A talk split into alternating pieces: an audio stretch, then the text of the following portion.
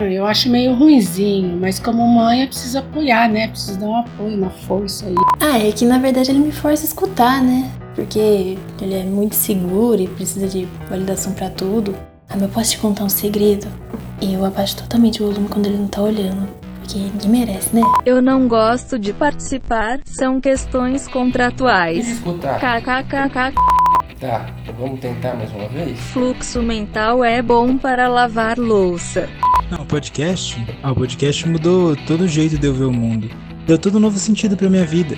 Agora eu consigo ter companhia, me sentir incluso em vários círculos, em qualquer lugar, fazendo qualquer coisa. Mas pra que que é essa, esse negócio? É o Nerdcast? É, eu mesmo nunca tive muita vontade de participar do podcast. O primeiro, ele me chamou e eu fiz por consideração. Algumas pessoas até poderiam dizer pena, mas o segundo eu realmente não queria fazer.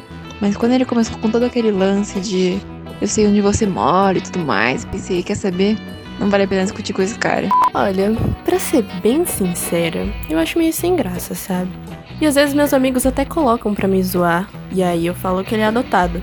Mas essa desculpa não cola mais, infelizmente.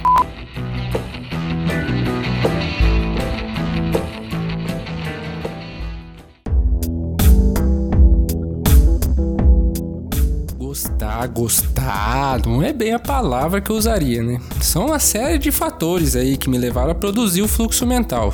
Pandemia, quarentena, tédio, depressão, baixa autoestima, incapacidade de fazer. Fluxo Mental, o podcast que você não pode deixar de perder. Baixe agora.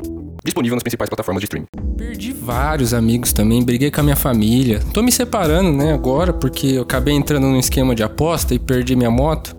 Então, assim, foram inúmeras dificuldades também até agora, né? Mas eu melhorei um pouquinho, sim. Mas eu acho que foi por conta do remédio.